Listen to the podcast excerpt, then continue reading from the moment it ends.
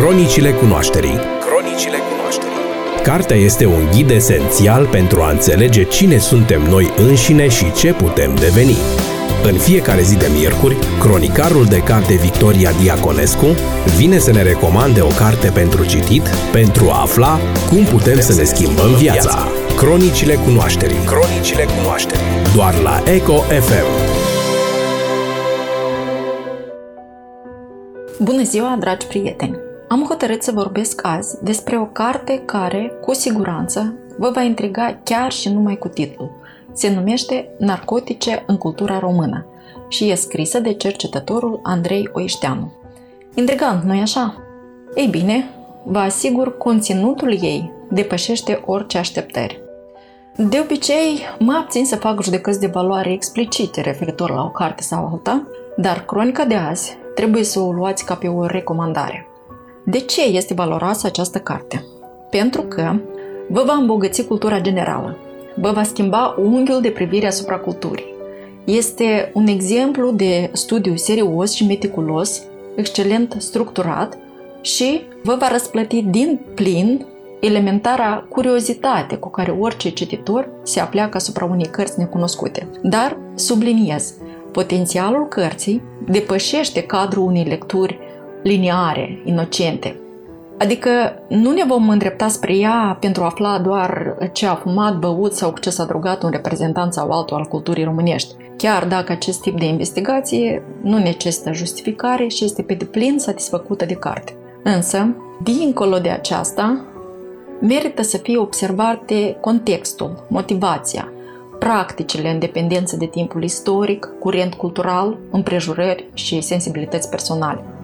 Toate acestea uh, susțin nu doar interesul cititorului, ci și pornirile firești spre meditație. Cartea este destul de voluminoasă, are peste 700 de pagini, iar dimensiunea enciclopedică a acesteia se ramifică pe mai multe aspecte – de la detalii biografice ale mai multor oameni de cultură, la descrierea specificului unor curente culturale, de la narcofilia autorilor la aspectele psihedelice ale operelor lor, de la detalii botanice până la efecte explicate din punct de vedere medical. Registrul stupefiantelor analizate, de asemenea, este uluitor de variat. De la plante psihotrope, cum sunt mătrăguna și măselărița, la ciuperci și fungi, tutun și hașiș, până la opiu, LSD și cocaină, dar și liane și secreții de broaște din America de Sud. Nu sunt ocolite nici narcoticele legale, alcoolul, cafeaua, precum și diferite medicamente, pentru că, spune autorul în cuvânt înainte, faptul că aceste narcotice sunt astăzi legale nu le face mai puțin narcotice.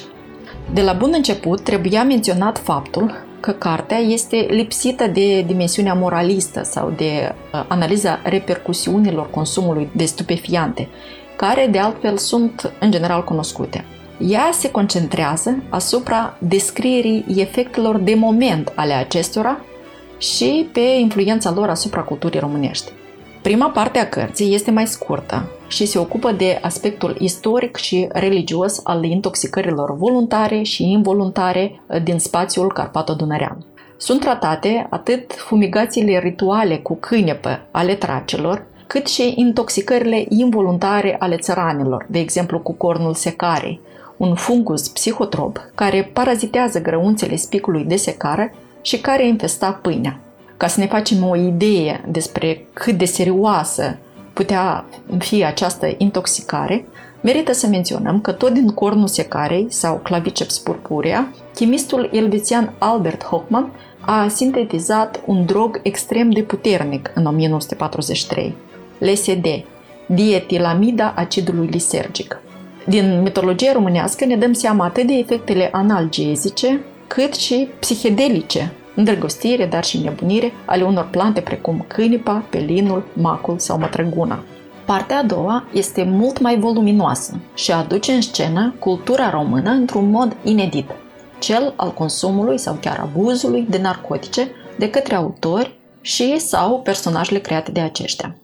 Mulți autori români au scris sub influența stupefiantelor sau excitanților. Alexandru Macedonski, Matei Caregiale, Ion Barbu, mai ales suprarealiștii în frunte cu Tristan Țara, dar și alții, a căror scurte biografii acolo unde se intersectează cu narcofilia, sunt descrise în carte. Chiar și cioran se considera produsul cafelei și al țigării, iar fără aceste otrăvuri era incapabil de lucru. Apare întrebarea care m-a interesat și pe mine în mod special atunci când am hotărât să citesc cartea, așadar întrebarea dacă stupefiantele au vreun efect creator. Ei bine, pentru a vă răspunde la ea, am să fac un ocol și am să vă povestesc că prin anii 30 ai secolului trecut, neurologul român Gheorghe Marinescu a făcut experimente cu substanțe psihedelice. Experimente la care au fost invitați să participe intelectuali, oameni de artă. Printre efectele înregistrate au fost euforia, dezinhibiția, halucinațiile și mai ales, destul de des, sinestezia, adică asociații dintre senzații de natură diferită, atunci când, de exemplu, auzi culori sau vezi melodii. Ce e important de reținut referitor la aceste experimente este că au fost invitați să participe intelectuali. De ce? Pentru că ei aveau bagajul necesar de cunoștințe, dar și de cuvinte pentru a exprima ceea ce simțeau și ce se întâmpla cu ei. Această observație este importantă pentru că poate fi și chiar trebuie extrapolată asupra capacității creatoare în general sub influența narcoticelor. Dacă persoana posedă potențial creator, substanțele psihedelice îl pot scoate la suprafață, acel potențial, dar nu neapărat. Dacă nu există acel potențial, aceste substanțe nu îl va crea din nimic. După cum conchide și autorul, citez, într-adevăr, toți comentatorii au ajuns de-a lungul timpului la concluzii similare. Substanța narcotică nu face minuni. Ea nu umple o traistă goală, nici nu schimbă calitatea lucrurilor aflate în traistă. Așadar, după cum spuneam, substanțele narcotice pot sau nu acționa ca un declanșator al unui spirit artistic inhibat de cine știe ce adversități interioare sau exterioare, dar nu sunt o forță creatoare în sine. Este exclusă astfel posibilitatea oricărei apariții a talentului din senin odată cu administrarea drogurilor. Un alt aspect sub care au fost văzute narcoticele a fost cel de instrument pedagogic. Aceasta era poziția generației hippie, de răzvrătire împotriva convențiilor, de căutare a unei altfel de spiritualități. Drogul pe care îl consumau trebuia să fie neapărat altul decât cele consumate de părinții lor adică nu alcool sau tutun. Mulți dintre acești tineri au găsit un guru în istoricul religiilor Mircea Eliade, care citea lecții pe atunci la Universitatea din Chicago și care avea un oarecare interes, ba chiar respect pentru generația respectivă, pe care o considera orientată spre căutările de sine, spre o altfel de viață, mai orientată spre interior. Despre epoca comunistă, știm cu toții că niciun alt drog nu a fost atât de popular ca alcoolul.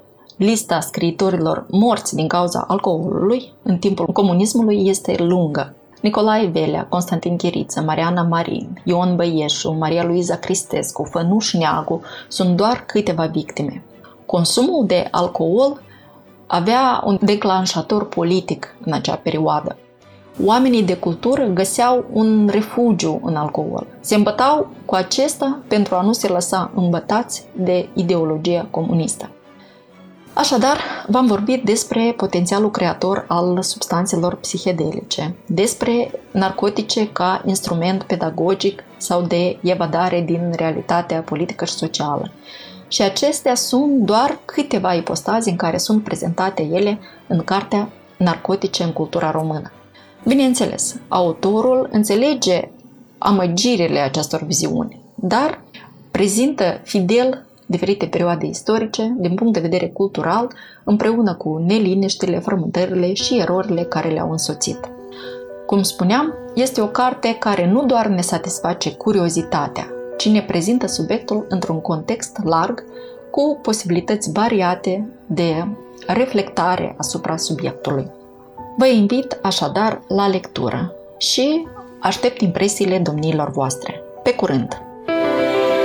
Cronicile cunoașterii Cronicile cunoașterii Cartea este un ghid esențial pentru a înțelege cine suntem noi înșine și ce putem deveni.